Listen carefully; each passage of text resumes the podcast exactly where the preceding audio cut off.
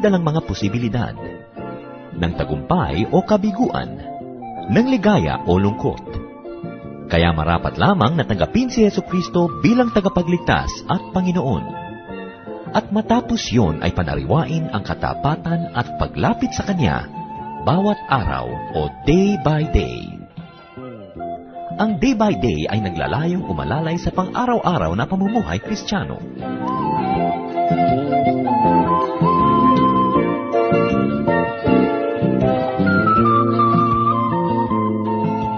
Po si Pastor Ed Lapis sa mensaheng pinamagatang When a Man Abandons His Family. Napakarami pong mga pamilya ay nagkakagulo dahil ah, may mga members sila na wala sa lugar because many ah, people are not in their right places. Naririnig natin ang ganito mga balita, nagaganap sa mga kaibigan natin, kumisan sa atin mismong pamilya. Ano nga po ba talaga ang mga nangyayari when a man abandons his family? Dear God, we thank you for the privilege of worship and we thank you that we may ah, hear your words, give us the wisdom to understand, Give us obedient hearts so that we can follow.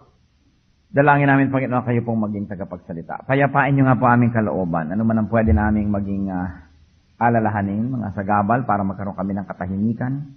Ano man ang maaring maging hadlang para kami makarinig ng iyong turo. Iwinawak si namin sa pangalan ng Panginoong Yesus. Humihingi kami ng pagtuturo niyong malinaw at nawa, Panginoon, ang aming puso. Tumanggap at sumunod. Dalangin namin kayo ang maging tunay na messenger Lord. Gamitin niyo po ang inyong lingkod na tungtungan ng inyong paa. Only a tool in your mighty, righteous hands. And may you use your servant to speak your truth that comes only from you. At nawang amin pong mga pag-uusapan, pag-aaralan, makapagpalaya, makapagpaliwanag, makapagpaligaya sa mga pamilya. Makapagpataas ang iyong pangalan, makapagtuwid ng aming mga kalikuan, at nawa, Panginoon, kayo po'y madakila. Protect your people from harm caused and planned by evil men. Protect us from malicious evil spirits. Protect us even from our own weaknesses, so that we may give you undivided attention. Lord, protect this assembly, that we may accomplish the purpose for which we came. To hear your words, to give you our offerings, our thanksgiving, to worship you, and to be edified by you. Take over, Father. Preside over this activity sit on your throne of power and dispense blessings to your people. In Jesus' mighty name we pray. When a man abandons his family, when a man abandons his family, he breaks faith. That is the first thing that happens. When a man leaves his wife and go with another woman, leaves his family and to be with another family or make another family, build another one, he breaks.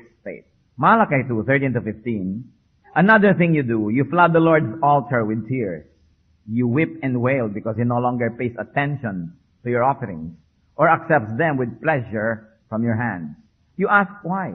It is because the Lord is acting as the witness between you and the wife of your youth because you have broken faith with her, though she is your partner, the wife of your marriage covenant. Has not the Lord made them one in flesh and spirit? They are his. And why one? Because he was seeking godly offspring. So guard yourself in your spirit and do not break faith with the wife of your youth. Bagamat ang mga verses po na ito can have at least two meanings. One was the original intention, and the other one is the universal truth that it reveals. It serves our purpose to look at it and say, a husband must never break faith with his wife. Although in a higher plane of meaning, this could refer to Israel, at ang sinasabing wife ng Israel, ang Lord, ang kanyang pananampalataya, ang tunay na pagsamba sapagkat laging inihahantulad ng Panginoon ang kanyang relasyon sa tao through the image of man and woman being husband and wife. Kaya ang tawag nga sa church ay bride ni Lord. No? At siya ang ating groom. Kaya laging ipinapakita niya na ang pagtataksil sa Diyos ay parang pagtataksil ng isang asawa sa kanyang kabiyak. At kung babalagtarin natin yon, ang pagtataksil sa iyong kabiyak ay parang pagtataksil din sa Diyos. Sapagkat kung ano ang relasyon ni Kristo sa kanyang iglesia, yun ang relasyon ng isang lalaki at isang babaeng ikinasal at mag-asawa na. So marriage is faith. And when a man abandons his family, he breaks that faith.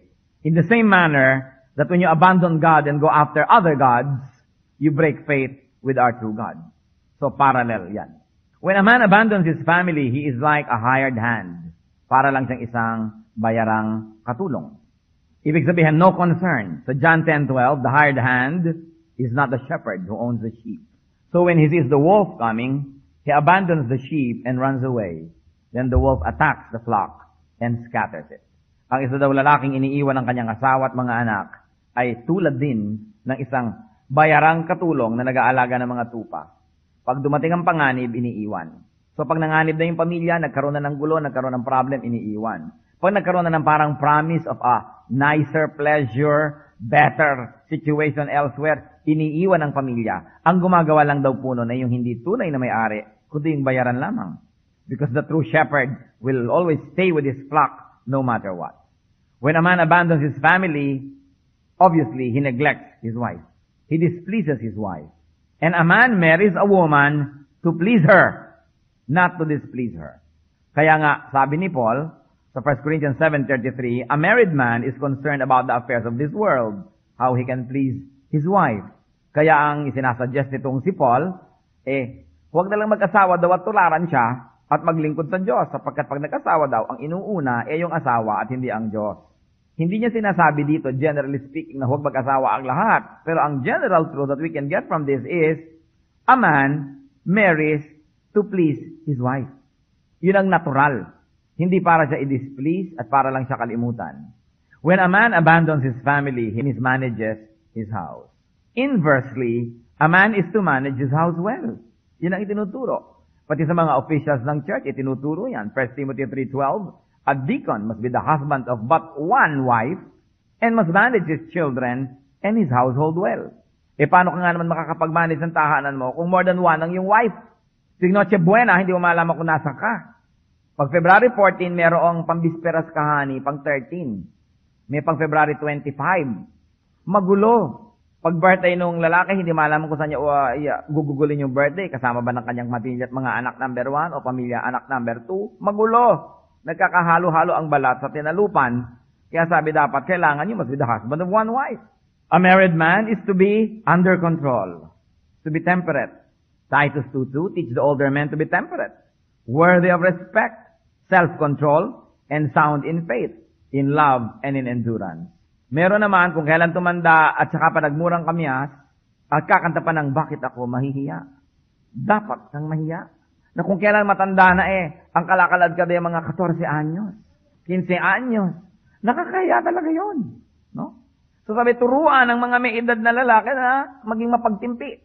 At sinasabi ni Paul, kung hindi kayo makapagpigil dahil sa inyong mga pangangailangang pisikal, eh di mag-asawa kayo. Ibig sabihin, kung may asawa ka na, meron ka ng pagbubuhusan ng lahat ng iyong init, ngit-ngit, at lahat ng iyong gustong ibuhos, ibuhos mo na, pero hindi ka na dapat magkaroon ng iba pa where you have no more excuse because you already have a wife.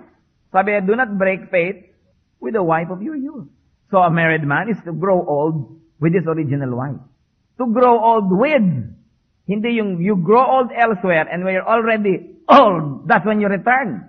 Hindi yun ang pinag-uusapan, pero kung talagang tatanggapin ka pa rin naman patatawarin, edi sige, umuwi ka. Pero ginugol mo na lahat ang lakas mo sa iba, ang lahat ng pera mo, at kung kailan umalis-alis kang parang ubas, ngayon mukha kang prunes, babalik-balik ka ngayon sa wife mo. Pa-facial ka ng pa-facial para magmukha ka kaling ubas. Proverbs 5.18, May your fountain be blessed, and may you rejoice in the wife of your youth. A husband is to rejoice in the wife of his youth, not in the youth of his wife. Yung iba kasi ang gusto lang sa wife nila yung youth. So pag tumanda na yung asawa, humahanap na ng ibang youth. Ang sabi, you must rejoice in the wife of your youth. Minang bata ka, pinakasalan mo na yan, kayo na hanggang libing. Hanggang bawiin kayo ng lupa. Kayo na. It's important to realize this. That marriage is a big responsibility. Hindi pwedeng parang disposable. Ayoko na dito, ito naman. Ayoko na dito, ito naman. When a man abandons his family, he exasperates his children. Bakit? Siyempre, ang mga bata napapabayaan. Nagkakaroon ng mga jealousies with the other family. Nagkakahati-hati ang attention. And tinuturo pa naman sa mga ama, do not exasperate your children. Ephesians 6.4 Fathers, do not exasperate your children. Instead, bring them up in the training and instruction of the Lord. At kung babalikan po natin yung sinasabi that the deacon must manage their house well, nakikita nyo that men are expected by the Bible to manage their houses, their homes. Hindi lang yung asawa. Hindi lang ang trabaho ng lalaki mag-entrega, tapos babae na ang lahat-lahat-lahat. Siya na ang magmamanage, siya na ang magmamagic no? Kung paano pagdudugtungin yung hindi magkadugtong to make both ends meet. Sabi, a man must manage his house. So hindi pag may problema ang anak, sasabihin ni lalaki sa asawa, Mami, kausapin si anak mo. Sabi, the father must manage his house. And if you are not in the right place, your right place will be empty. Then somebody not suited for that right place will have to take your place. Therefore, it is a second and a poorer substitute. Dapat mga tatay nagdidisiplina sa bahay, nagmamanage sa kanyang tahanan, nangunguna. Hindi lang siya wage earner. And even now, pati mga babae naman ay kumikita na rin. So pareho na lang tabla. Hindi pareho na lang kayong kumikita. Pagkas pag uwi nyo, si babae, lalo't kung wala namang mga katulong, pareho lang kayong pagod, si babae ang dadaan pa sa talipapa, mamimili pa, supermarket, kung saan man. Luto ng luto habang nangunguya ko at nagjajaryo at nagtitv naman si husband. Luto na ba ang tagal? Hindi man makapagpitpit ni isang bawang. At pagkakain, siyempre, ang babae naman naghahain, nagliligpit, ligpit ng ligpit ngayon si babae, siyempre, magtitibin na naman si lalaki. Hindi ka pa ba tapos? Di ba? Ang tagal. At si lalaki naman hihiga-higa na, inaantay na naman si asawa to take her another role. Eh, nagbababad pa ng mga labada, di ba? At kung ano-ano pa, halika na, ang tagal mo naman. Sa umaga, si babae uli lahat, tapos paglaki nila, pagsakay nila lalaki sa kotse, busina ng busina, mami, mami, tagal-tagal mo. Eh, siyempre, sinasarapan niya yung bahay, binubunot pa niya yung plancha, kung ano-ano pa pinagagagawa niya, siyempre, kaya siya natatagalan. Eh kung tinutulungan ba naman yan, imbes nagbubusina ka lang. You know, yung men natin sa Pilipinas sobrang spoiled. Sobrang spoiled. We really have to re- restudy what life means and how the Lord and how the Bible can make everyone's position better and stronger. When a man abandons his family, he is worse than an unbeliever. No matter how he insists on believing in God, when he abandons his family, wala siyang right sabihin na naniniwala siya sa Diyos. Sapagkat ang Diyos ang inuutos, hindi mo dapat i-abandon ang iyong family. Iba naman yung nagkamali ka minsan, isang araw, isang gabi, nagkamali ka, pero a-abandonin mo, ibabahay mo yung iba, tatalikuran mo lahat ng mga pananagutan mo na parang walang nangyari, tapos sasabihin mong naniniwala ka sa Diyos, aba, kandidato kang tamaan ng kidlat. O kainin ng lupa. 1 Timothy 5.8, If anyone does not provide for his relatives, and especially for his immediate family, he has denied the faith and is worse than an unbeliever. Masahol pa sa hindi mananampalataya ang lalaking iniiwan ng kanyang pamilya at hindi niya pinapamilya ang dapat niyang pamilyahin. Hindi niya binabalikat ang dapat niyang balikatin at hindi niya binibigyan ng pangangailangan ng kanyang mga anak. Siyempre, provision includes all needs. Basic, yung mga food, shelter, clothing. Pero hindi lang yon. Akala kasi ng maraming kalalakihan sa ating bayan, pag nakapagbigay na sila ng food, clothing, and shelter, macho na sila, tatay na sila. But we also have to provide emotional and psychological, for the emotional and psychological needs of our children. Nakita niyo po, hindi lahat, pero maraming mga batang babae, pag lumaki na laging wala ang ama sa bahay, o lumaking walang ama, anong nangyayari buong buhay? Hanap ng hanap ng papa. Halipat-lipat kung kani-kaninong papa. Usually, yung papa ng iba, asawa ng iba. Kasi naghahanap sila ng father figure. Pag nakakita sila ng parang magandang provider yun na magandang masasandalan, yun ang ngayon ang aagawin. Kasi lagi nilang pinipilit ngayong punan yung kakulangan na hindi naibigay sa kanila ng kanilang sariling ama. Kaya pag kami mga babaeng nakakalima, anim na palit na ng partner, hindi pa ba tahimik, pag pinag-aralan mo, kinulang ng pag-ibig ng ama. Kaya habang buhay, the heart is a lonely hunter. That's why it is important for fathers to be present para ma-provide na nila ng need yung mga daughters nila especially. No? Para hindi naghahanap lagi ng papa. Kasi nabusog naman eh, nagkaroon naman ng bata pa. Alam niyo po yung ating mga kagutuman at kauhawan ng tayo bata, kadalasan buong buhay, wala kang ginagawa kundi takpan lang yun ng takpan. Kaya mahalaga na hindi masugatan yung mga bata habang maliliit. The first seven years, the first ten years, busugin ng pagmamahal, ng mga atensyon. Kasi pag doon sila kinulang sa panahon na yon, habang buhay, walang ginawa kundi maghanap. Huwag naman gawing excuse yan ng mga daughter ngayon na hanap ng hanap ng kani-kaninong papa at yung mga magulang nyo. Diba? Kasi meron din tayong sariling bait. Lalo at kristyano ka na, alam mo ng salita ng Diyos, ano man ang pagkukulang sa'yo ng planeta at ng buong humanidad, eh mapupuno yan ni Kristo. Kaya merong pag-asa kahit na kinapos tayo noon, hindi lagi yung sisisihin yung nakaraan at lagi kayo maniniwala kay Freud na dahil kinapos ako nung bata ako, therefore ganito ako ngayon. No, if anyone is in Christ, he is a new creation. The old is gone, the new has come. Kaya hindi na tayo dapat excuse ng excuse sa sarili, maging na tayong mayroong pananagutan at manindigan sa tama. So a father is to provide for his children. 2 Corinthians 12:14, children should not have to save up for their parents, but parents for their children. Children, huwag yung gawing memory verse to, ha? Alam niyo kung bakit ito sinabi ni Paul? Drama lang. Mahilig si Paul doon sa dramatic contrast. So sinasabi niya, o yung mga magulang na sobrang umasa na sa anak, iniasa na lahat, ang liliit pa ng mga anak, tagapaghanap buhay na. Lagi siya sabi, hoy, may utang na loob ka sa akin, kailangan buhayin mo ko. Ang sinasabi ni Paul, aba, kung merong dapat maging responsable between the two parties, dapat mas responsable yung magulang to the children rather than the children to the parents. But it is only a dramatic and poetic contrast and not to be taken at face value na hindi dapat pagtatulungan ng anak ang kanyang magulang. Ang sinasabi lang dito, kung merong talagang higit lalong tumutulong between parents and children, it must be the parents to the children and not really the children to the parents. Kasi bata pa yung mga yan eh. Sabi ganon. Pero siyempre, alam niyo naman, dumarating ang panahon na re-reverse yan. Pagka ang magulang na natin ang nag-second childhood. Pati tayo naman ngayon yung ano, mature. So, nababaligtad. Ikaw naman ngayon ang tumatangkilik sa iyong magulang. So, don't take it at face value. Because Paul is very, very fond of using contrast. Only to emphasize a point. Parehong may pananagutan sa isa't isa, pero kung merong higit na dapat managot, yung magulang. Yun ang sinasabi ni Paul. Kaya mahalaga na isipin natin yan. Ang mga magulang talagang dapat mag-provide sa mga anak. And of course, when a man abandons his family, he incurs God's wrath. Lalo't iniwan ng asawa na ng lubos-lubos. Malakay 2.16, I hate divorce, says the Lord God of Israel. So guard yourself in your spirit and do not break faith.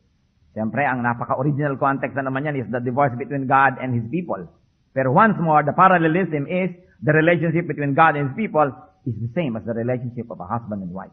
And the Lord says, I hate divorce. Kung yan na yung napangasawa mo, pakyaw na, yan na yun. Hindi ka pwedeng mamili. Di-divorce ko kasi malakas maghilik. I-divorce ko kasi yung paa, hindi ko gustong amoy. I-divorce ko kasi ganito, kasi ganyan. Eh yan ang napangasawa mo, walang pilian, pakyawan yun. Kaya dapat, dibdibin na. At alam niyo, pag dinibdib ng taong, ito na talaga yung asawa ko all my life, hahanapan niyo na ngayon niya ng mga katangian imbes kapintasan. Kasi kung gusto niyo hiwalayan, ang hahanapin niyo kapintasan to give yourself the excuse. That's why you should settle in your mind that it is going to be it forever. Kaya gagawa kayo ng paraan to make it nice and as pleasant as possible. When a man abandons his family, his original family, meaning tatay niya, nanay niya, mga kapatid niya, should do what is right. Yung kanyang asawang iniwan should also do what is right. And first of all, the wife should continue to be blameless. Babae, iniwan ka ng iyong asawa, inabandon ka, you must continue to be pure. Dapat ka naman lalong maging maingat, mahinhin, dapat laging tama ka. Wala kang excuse na ipakalat-kalat ang sarili mo sa lahat ng langsangan dahil ang ang asawa mo ay hindi umuwi. Tiyakin mo na kung sakali mang siya'y umuwi, eh daratnan ka niya sa bahay. Sapagkat kung siya'y nagbagong loob na't umuwi at ikaw naman ang hindi dinatnan, eh ikaw naman ngayon ang lumayas, hindi na naman kayo nagkabalikan. Tapos pagbalik mo na inis siya kainip, umalis na uli siya, kahit kailan na, hindi na kayo magkatagpo.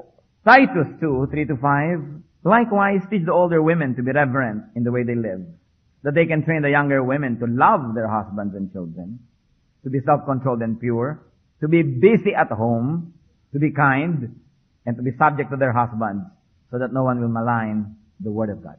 Tatandaan po ng mga kababaihan, kung ang asawa niya ay nagkamali at naging immoral, hindi yan lisensya para tularan niyo.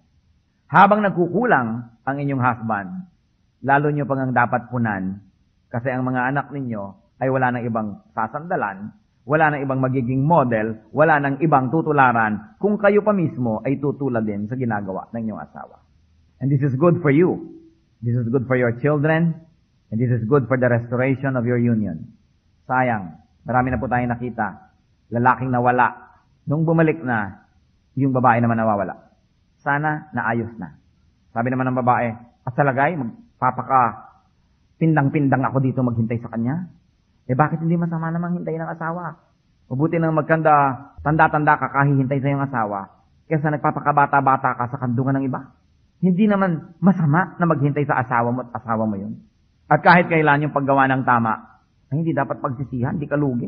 Kasi pa ba, eh, lugi naman ako. Paano ka naging lugi? Ang ginagawa mo yung tama. Nasa panig ka ng Diyos. It is important.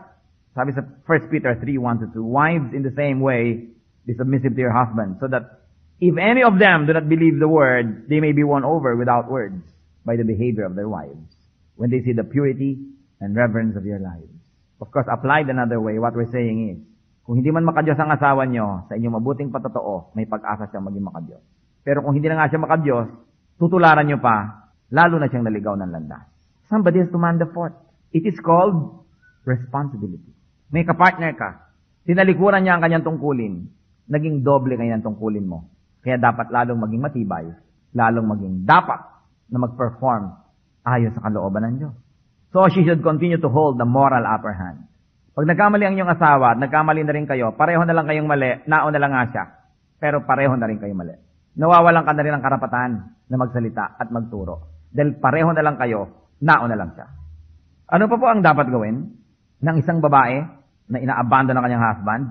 She must objectively consider her contribution to the tragedy. Bagamat ang bunto ng sisi ay maaari siguro ibigay sa lalaki, hindi rin dapat magkulang ang babae na magsiyasat ng kanyang sarili kung ano ang pananagutan niya at nagkagano ng kanilang samahan. Meditate, think, pray. Psalm 119 verse 15, I meditate on your precepts and consider your ways. So kailangan mag-isip-isip din. And of course, the wife should consider the children's welfare despite her aggrieved situation. When the other half of the conjugal partnership is remiss on doing his duties, the wife has to work double. Double time, double effort.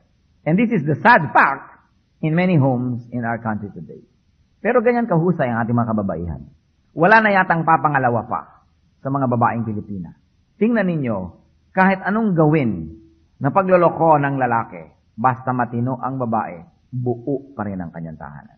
Subukan niyo yung babae ang magloko. Wasak ang lahat. Kaya napakaraming nasa kamay ng ating kababaihan. Kaya kailangan namang lalong maging matatag. At sa katunayan ay dapat nating kilalanin the contribution of our women to making the system work. Na hindi naman malayo sa ating makarinig na, ay si ganon na humaling kay ganon. Gusto mag-grow. O nag-grow, G-R-O. No? Nag-grow. No? Sumama doon na wala. Tatlong buwan, anim na buwan, isang taon, tatlong taon. Madalas naman bumabalik din. Pero yung mga gaps na wala siya, sino ang nagda-double time to keep the, thing, the system working? Yung kababaihan. Eh, dapat sila ipinapanalangin at nire-recognize din ang kanilang contribution sa ating lipunan. Now, the children. What should the children do? Kung ang mga tatay nila tong naglalayag at nawawala at naglalagalag, the children should take care of themselves. And the children should not use their father's errors as excuse for self-destruction. Sabi ko, Iho, bakit naman daw alauna ka na kumuwi? Eh, yung tatay ko nga po, alas 4. Eh. Ibig mo sabihin, kung tumalon sa kumuno yung tatay mo, gagayahin mo, eh, ayoko na umuwi. Wala naman nagbabantay sa amin. Eh. Wala na nang nagbabantay sa'yo. Di mo pa bantay ang sarili mo? Di ka ba naaawa sa sarili mo? Wala nagbabantay sa'yo? Tapos itatapon mo pa yung buhay mo? Kaya dapat, mga anak, youth, pag hindi kayo binabantayan, matuto kayo, magbantay kayo sa sarili nyo. Kung winawasak ng mga magulang yung buhay nila, buuin yung inyo. Para ipakita nyo isang buong buhay, mapahiyaman lang yung magulang nyong patuloy na winawasak ang sarili nila. Eh kung wasak na sila, wawasakin mo rin sarili mo, talagang sasabihin ng magulang mo, talagang tamang nilayasan ko yung pamilyang yan, wasak-wasak naman lahat eh. Wala man lang panghinayangan. Kaya napakahalaga sa mga youth, huwag kayong magre-rebel when your parents are not doing right. But you do what is right. And if they have to be shamed so that they will correct their ways, let them be shamed. But whether you want to shame them or not, the important thing is, you've got to have a life and you've got to take care of it. Because this is your life. Merong mga anak naman, mas sasaktan lang nila ang magulang nila, winawasak sarili. Para gantihan yung magulang, saktan ng magulang. Eh kung namatay na yung mga magulang nyo, buhay pa kayo, di wala na kayong sinasaktan. Pero durug-durug at giba-giba na rin kayo. Kayo na ngayon ang kawawa. Be wise. I always tell children of dysfunctional families, be wise. Kung winasak ng mga magulang nyo ang buhay nila, buuin nyo ang sa inyo. Hindi yung gagayahin nyo pa sila, mas malala pa kayo. Eh, sino magdadala niyan? Buhay niya yan. Kayo rin ang magpapasan ng lahat ng yan. It is important that the children show their elders the right way. Now, ano naman ang dapat gawin, Nicolas Sisi? When a man abandons his family, the newfound partner should be afraid because she is committing adultery. She is depriving a child or children. She is depriving a wife. Eh, alam niya na yung mga kulasisi, magaling talaga yung mambola, kaya talagang nakukuha niya lahat ng importanteng days. Yung mga kulasisi, kumisan alam nila ang tama nilang lugar, sila ang pang February 13 o 15. Pero sa katalinuhan ng mga yan, mamaya, naaagaw na nila yung 14. Mamaya, December 23 sila o 26, mamaya December 24 na sila. At ang mga kulasisi, ang kakapal, mamaya, nagsiselos pa. Aba, wala kayong karapatan magselos kaya itong nangaagaw. No? Kung selos-selos pa. Pag uuwi na sila laki sa tunay niyang pamilya, may mga palungkot-lungkot pa. Mga patingin-tingin, papunas-punas sa mga mesang malungkot-lungkot. Drama yon. Kahit ikaw ang lalaki, alam mong nagdadrama ito. Nung tumigil-tigil ka ng kada drama mo, ikaw nga itong nakakaagaw, di ba? Kaya dapat lumagay sa lugar. You should be afraid. And this newfound partner should set herself free from such a sinful entanglement. Lalo't dalaga naman siya. Abay, maging fair ka sa sarili mo, iha. Di ba? Anong gagawin mo? Importante iniisip ang ganyang mga bagay. Ano pong dapat gawin ng mga kamag-anak ng lalaki na inaabandon ang kanyang pamilya? His parents, his brothers and sisters should correct him. Luke 17.3, So watch yourselves.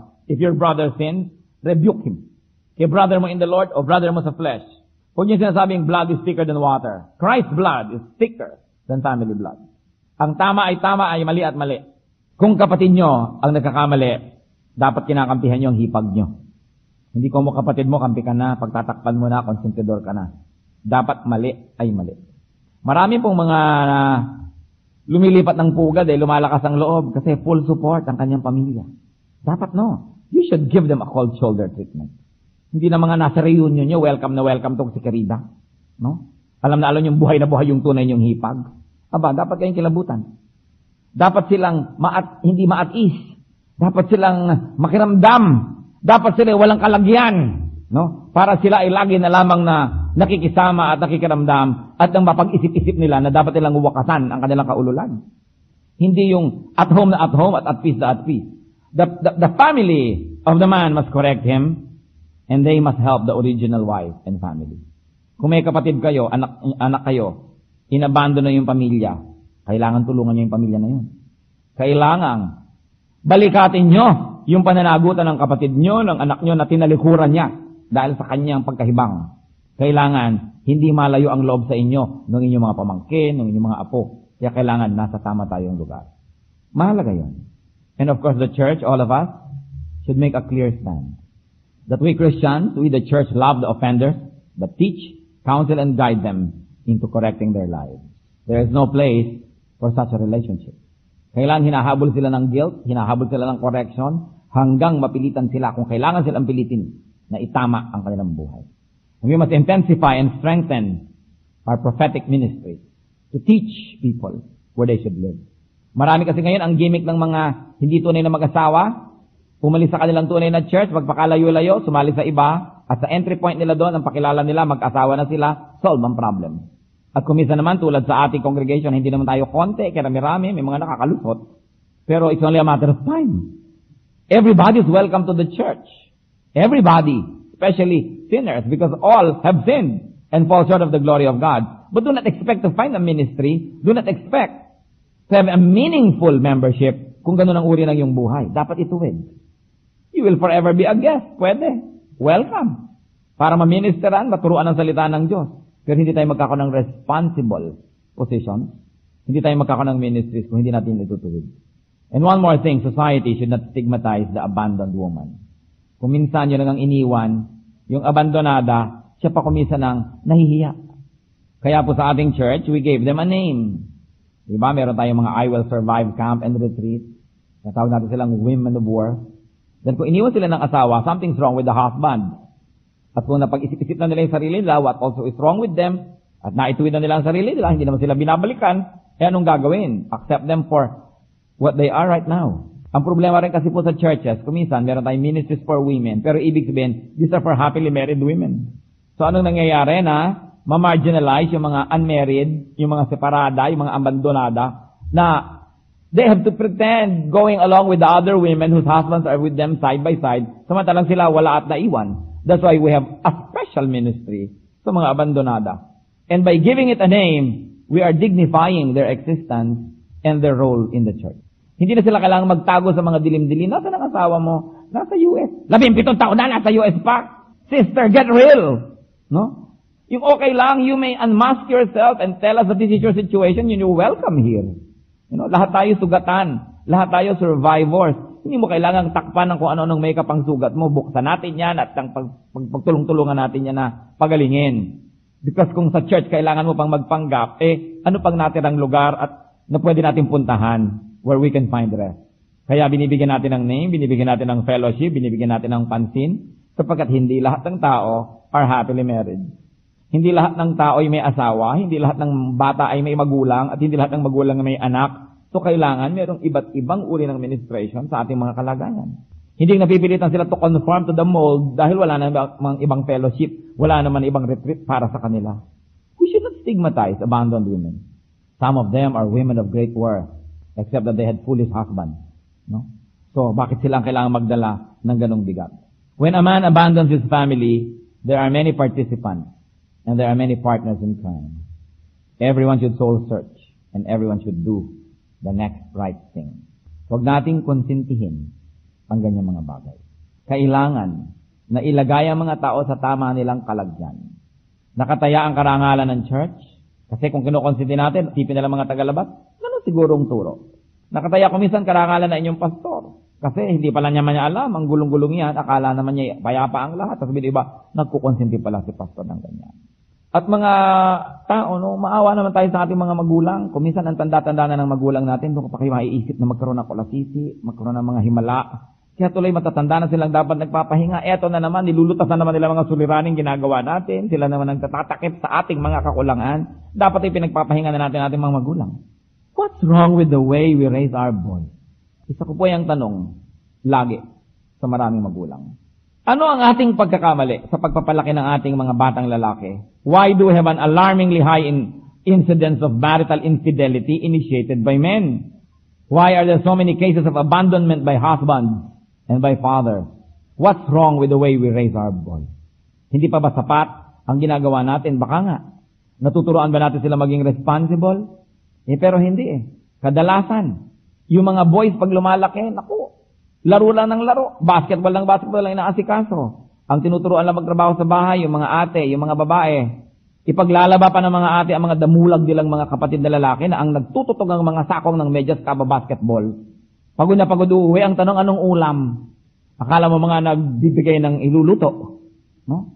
Kaya tuloy, naglalakihan mga spoiled, mga mama's boys. So, sino nagiging strong? The women. Dahil marami rin pong mga ina, ibinubunton lahat sa anak nilang babae ang responsibilidad sa bahay at mga bonjing ang mga anak nilang lalaki. Kailangan turuan lahat. Kasi nakikita niyo po ang bunga ng ating maling paglingap, habag ng magulang sa irog na anak. Sabi nga ni Balagtas. We should train our boys to be responsible. Proverbs 22 verse 6, train a child in the way he should go, and when he is old, he will not turn from it. Batang-bata pa, yung atin na agad, yung mga babae na agad, o kayo magbabudget, o ikaw ang hawak ng pera, ikaw ang mamamalengke, ikaw ang lahat, ikaw ang mamamalansya, ikaw magpapalit ng mga kubrekama, ng mga punda, ikaw lahat. No? Habang naglalagalag yung mga binata at kung ano ng mga pinagagagawa, anong magiging uri ng husband yan paglaki? Kaya dapat din tayo mag-isip-isip sa ating pamamaraan ng pagpapalaki. And fathers, teach, exemplify, and model marital fidelity. Ang dapat nakikita sa mga ama, yung matapat sila sa kanilang mga asawa. Para sila ang tularan ng kanilang mga anak. May mga ama pa, kakutsaba pa yung mga anak na lalaki. Anak, lalaki ka na, naintindihan mo na ako, di ba? Huwag mo sasabihin sa nanay mo. Anong gagawin niya kung siya na rin ang may asawa? Napakalaki na ating pananagutan para lumikha ng isang generation na bago naman. Kakaiba. And also I ask, what's wrong with the way we raise our girls? Bakit napakarami mga tukso? Mga naghambalang na mga tukso. Bakit ang daming babaeng mga agaw? Alam na alam naman nila may asawa, bakit nila inaagaw? Paano natin sila pinalaki? Bakit sila nagiging ganyan? We have said, one probable reason is kulang yung mga babae ito sa pag-ibig ng ama nung sila'y maliliit pa. Kaya naghahanap ng pantakip sa hindi nila natanggap noon pag-ibig ng papa. So fathers, love your daughters more. Raise your daughters well para hindi laging naghahanap ng mga papa, ng mga daddy, ng mga tatay. Kasi kung minsan, marami po sa ating kalalakihan, parang ang laking kapintasan if you're tender and nice to your children. No. Sapagkat nung idinidescribe ang ating Diyos, idinidescribe siya as Ama. Abba, Father. Ibig sabihin isang amang mapagkalinga, isang amang mapagmahal, isang ama na hindi nahihiya, hindi nag-aatubiling ipakitang umiibig siya sa kanyang anak. Alam niyo naman nung araw, ang mga magulang ay mga puon. Kulang na lang ilagay mo sa altar, takpan ng birina at dasalan. Hindi makapagpakita ng kanilang humanness. But we have to review our ways to show our nature, our human nature, to show our tender side, our kind side, so that we may encourage our children to be that way also. Meron tayo mga dapat na ito. Hindi ako nagdududa na napakarami mga ama who ache to embrace their children, but they could not dahil tatay lang ako. Sa nanay lang yumayakap ang mga anak. Pero gano'ng karami mga ama ang naninibugho kahit man lang papano na yung mga anak nila ay nagkumpul-kumpul sa ina at walang kumukumpul-kumpul sa kanya. It's also the way we raise our children. Tinuturoan ba natin sila maging close sa atin, lumapit sa atin, magpahayag, humipo, ah, umakbay, kumapit sa ating kamay, o hindi, lagi tayong mga off-limit. Lagi ka isang monumento. Di ba? Kaya lagi kang si boy bato. Kaya siguro nauunang mamatay ang mga kalalakihan. Hindi ba? 95% nauna. Ang daming byuda, konti lang ang byudo. Sa yung byudo, 3 days pa lang mag-aasawa uli. Kaya hindi na natin yung na matagal. No? So, nakikita niyo po yung pangangailangan sa ganitong klaseng relationship. Ano ang kalagayan ng ating lipunan ngayon? Kayo ba, sa inyong circle of family, masasabi niyong, wala ni isa sa kapatid ko o mga pinsan na abandon. Wala akong pinsang lalaki o kapatid na lalaki na nag-abandon sa asawa at nagtaksil. Masasabi niyo ba yan? No, we don't have to look far. Sugat-sugatan ang bawat pamilya. Malalim ang hapdi. Madiin ang kirot dahil totoo. Anong kinalaman ng Panginoon dito? Anong kinalaman ng kanyang salita? Dapat nating i-apply. Kung nagkamali na nun, pagsisihan at ituwid ang pagkakamali. Mga kababaihan, kung kayo na may napagkamalian, kayo ay napagtaksilan, kalimutan na rin magpatawad. Ang kailangan natin is a brand new start. Meron tayong mga kakilala o nagkagulo ang pamilya nila seven years ago. Hanggang ngayon, malayo pa rin ang loob nila kasi hindi nagpapatawaran. Alam nyo, dadaan pa yung seven, next seven years, malalayo pa rin loob niyan, hanggang kamatayan yan. It's a choice. Pero pwede rin nating piliin na magpatawaran, limutin na ang nakaraan, magpahugas sa dugo ni Kristo, at kung ano pa, at ilan pa ang araw na nalalabing ipahihiram sa atin ng Diyos, mapuno na ng kapayapaan at kaligayahan ng buhay natin, sapagkat yun naman ang gusto ng Diyos. Ang taong hindi marunong magpatawad ay hindi magiging masaya kahit kailan. Ang taong hindi marunong humingi ng tawad ay hindi rin magkakaroon ng kapayapaan. This is what we need. As we all gather here, brothers and sisters, I wonder how many of you have a first-hand experience sa pinag-uusapan natin. Asawa nyo, nagtaksilang kayo, kayo nagtaksil sa asawa. Magulang nyo, naghiwalay, nagtaksil sa isa't isa. O mga anak nyo, mga manugang nyo, nagkakataksilan sa isa't isa. Sino sa atin ang makakatakas sa pesting ito? Sa salot na ito? Pero salamat na lang merong Diyos. May pag-asa. Pwede pa tayong mabago. At pwede pa tayong magsimula muli. Kung nasaktan kayo at nahirapan na noon, huwag nyo nang ituloy pa.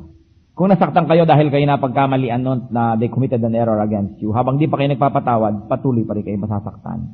So stop the pain. And the only way to stop the pain is not to take revenge, but to forgive. Because when you take revenge, all the more that pain will go around, and all the more the people will be destroyed. Napakaganda ng Christianity. Itinuturo, hindi paghihiganti, kundi pagpapatawad. Kasi sa paghihiganti, dumadami ang naaapi, dadami maghihiganti uli. Pero sa pagpapatawad, naghihilom ang mga sugat. Na isasara ang mga papapait na pahina ng aklat ng buhay. Nagkakaroon ng pag-asa. Sa inyo na mag-uumpisa pa lang ng mga pamilya. Sa inyong mga kabataan, mag-uumpisa pa lang kayo magkaroon ng asawa. Labis-labis na ang mga nakapaligid sa atin na nagkamali at nadapa para di pa kayo matuto sa kanilang mga pagkakamali. Sobra na para maging manhid tayo sa katotohanan na yon. At wala nang excuse para magkamali pa. We are surrounded by a great cloud of witnesses. We see lives falling apart around us. Huwag nyo nang gayahin pa. Anong kalagayan natin ngayon? Let us examine ourselves. Kung nagkaroon ng mga ganyang damages sa buhay natin, ano ang ating pananagutan? Maring may unang nagkamali, pero sa ating response, nagkamali rin tayo, lumala. Maring tayo yung nauna. But the Lord seeks restoration. And the Lord wants restoration for everybody. At kung dinadala natin ang lahat ng mga yan, it's not right dahil yan ay pinasanan ni Jesus sa kanyang krus. Lahat ng ating mga pagkakamali, lahat ng ating mga suliranin, dinala na ng Panginoon sa krus. Kaya hindi na dapat dalhin pa uli natin. Pag dinadala natin yan, nadadaya tayo. Because by His wounds, we are healed. If you continue to have a wound, then you are being deceived. Because by the wounds of Jesus, you have been healed. At ang pandaraya niyang si Satanas, eh lagi pa niyang sariwain yung sugat mo, pasakitin, bulukin, sapagkat ayaw kanyang sumaya. The devil comes only to steal, kill, and destroy. Jesus comes that we may have life and have it to the full. Kaya dapat yan i-charge na lahat kay Kristo. Mga kapatid, kung kayo ay nadaya, napagtaksilan, masakit. Pero habang hindi nyo pa pinapatawad, patuloy pa rin kayo masasaktan. Kailangan bitawan nyo yan. Kailangan ibigay kay Kristo. At sa mga nagkamali naman, sa mga nagtaksil, humingi kayong tawad sa isang malinaw na malinaw na paraan. Hindi yung binigyan nyo lang ng pakwan, akala nyo understood na na sorry yun. Kailangan talagang humingi ka ng tawad. Tanggapin mo nagkamali ka. And start again. And avoid a crooked life. Buti na lang our God is a God of second chances. So lahat may pag-asa. Panginoon sa amin pong pag-aaral ng iyong salita. Sa pagbubulay-bulay namin ng mga katotohanan ito. Kayo nga po ang manggagamot na nilalapitan namin. Hatulan nyo ng lunas ang aming mga karamdaman. Inilalapit ko sa iyo, Panginoon, ngayon, very especially, ang mga wives, even husband, na nakarana sa pagtaksilan sila ng kanilang kabiyak. Lord, give them comfort. Give them grace to forgive. Ituro mo ang pagpapatawad. At sa mga nagkamalit sila ang nagtaksil, Panginoon, ituro mo ang kamalian ito at nawa.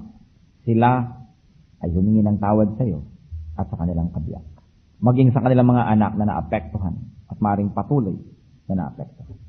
Sa mga hindi pa nag-aasawa dito, Panginoon, at uh, binabalak nilang gawin ito at sila'y nakatakdang mag-asawa, ilayo mo, Panginoon, sa panunokso ng kalaman. Ipaalala mo sa kanilang maraming kalungkutan sa kanilang kapaligiran dahil sa ganitong uri ng kasalanan. At bigyan mo ng karunungan na huwag na mahulog dito sa ganitong klaseng mga bitag ang mga anak mo. We're also praying for children who are damaged by such infidelities in their families. Teach them to be wise, O God. That if their parents are not wise, that they should be wise themselves so they would protect themselves from all the errors of their elders. At naway huwag nang maulit pa sa kanilang pamilya. We reject the work of the devil in families, O Lord, where this has already become the habit, the custom, the tradition. And we put on the armor of the Holy Spirit to fight against this evil. Panginoon, kayong nakababatid ng kalagayan ng bawat isa. Descend upon us right now. Touch the hearts of everyone to learn, to seek you, and to be renewed by you. Protect our families from the destruction of the devil. Give enlightenment to the fathers and mothers that lead their homes and to the children as well. And we say in the name of Jesus, Father, restore, restore the families that have been damaged. Buuin yung muli, Panginoon. Walang imposible sa inyo. Walang imposible kung lahat kami susunod sa inyong mga turo. Humingi ng tawad at magpatawad, magsimulang muli. At sa mga hindi pa nadadamage, umiwas. Maging paalala ito na maging daladala habang buhay at nang sa gayon maiwas sa mga kamalian. Turuan niyo po kami, Panginoon. Ituro niyo sa amin ang inyong tamang daan. At sa mga matuwid ang pamumuhay, Panginoon, ituro niyo huwag kami maging self-righteous. Na kung kami may matuwid, salamat sapagkat ito'y grasya niyo na huwag naman kami, Panginoon, na makaarte na parang kami na lang ang tama. Na kami maging maingat pa rin sa pakikitungo doon sa mga nagkakamali Maging magalang pa rin kami sa aming mga kapatid, magulang na nagkakamali, bagamat sila'y nagkakaroon ng pagkakamali. Ituro mo sa amin, Panginoon, na laging maging mapagpakumbaba kahit kami yung tama at iba yung mali. Sapagkat ito ang iyong pamamaraan. At nawa, yung mga tama ang pamumuhay, makapagturo sa paraang hindi i-reject. Sa paraan, Panginoon, na hindi mapagmataas at hindi judgmental. Teach us your way. Lord, I'm praying very especially now for wives who have deep wounds in their hearts, and even husbands, because their partner committed adultery and unfaithfulness against themselves.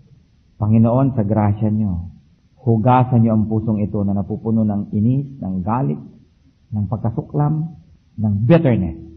Wash these hearts with the blood of Jesus, and may our brothers and sisters have a brand new start.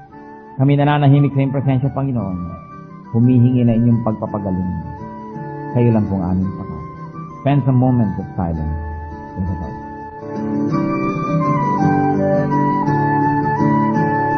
Ang katatapos pong mensahe ni Pastor Ed Lapis ay pinamagatang, What a man abandons his family.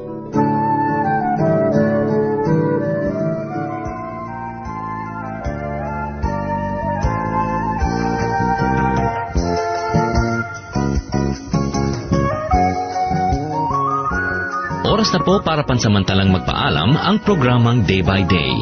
Nawa po ay napagpala kayo ng programang ito. Hanggang sa muli, magandang araw at mabuhay ang Panginoong Hesus.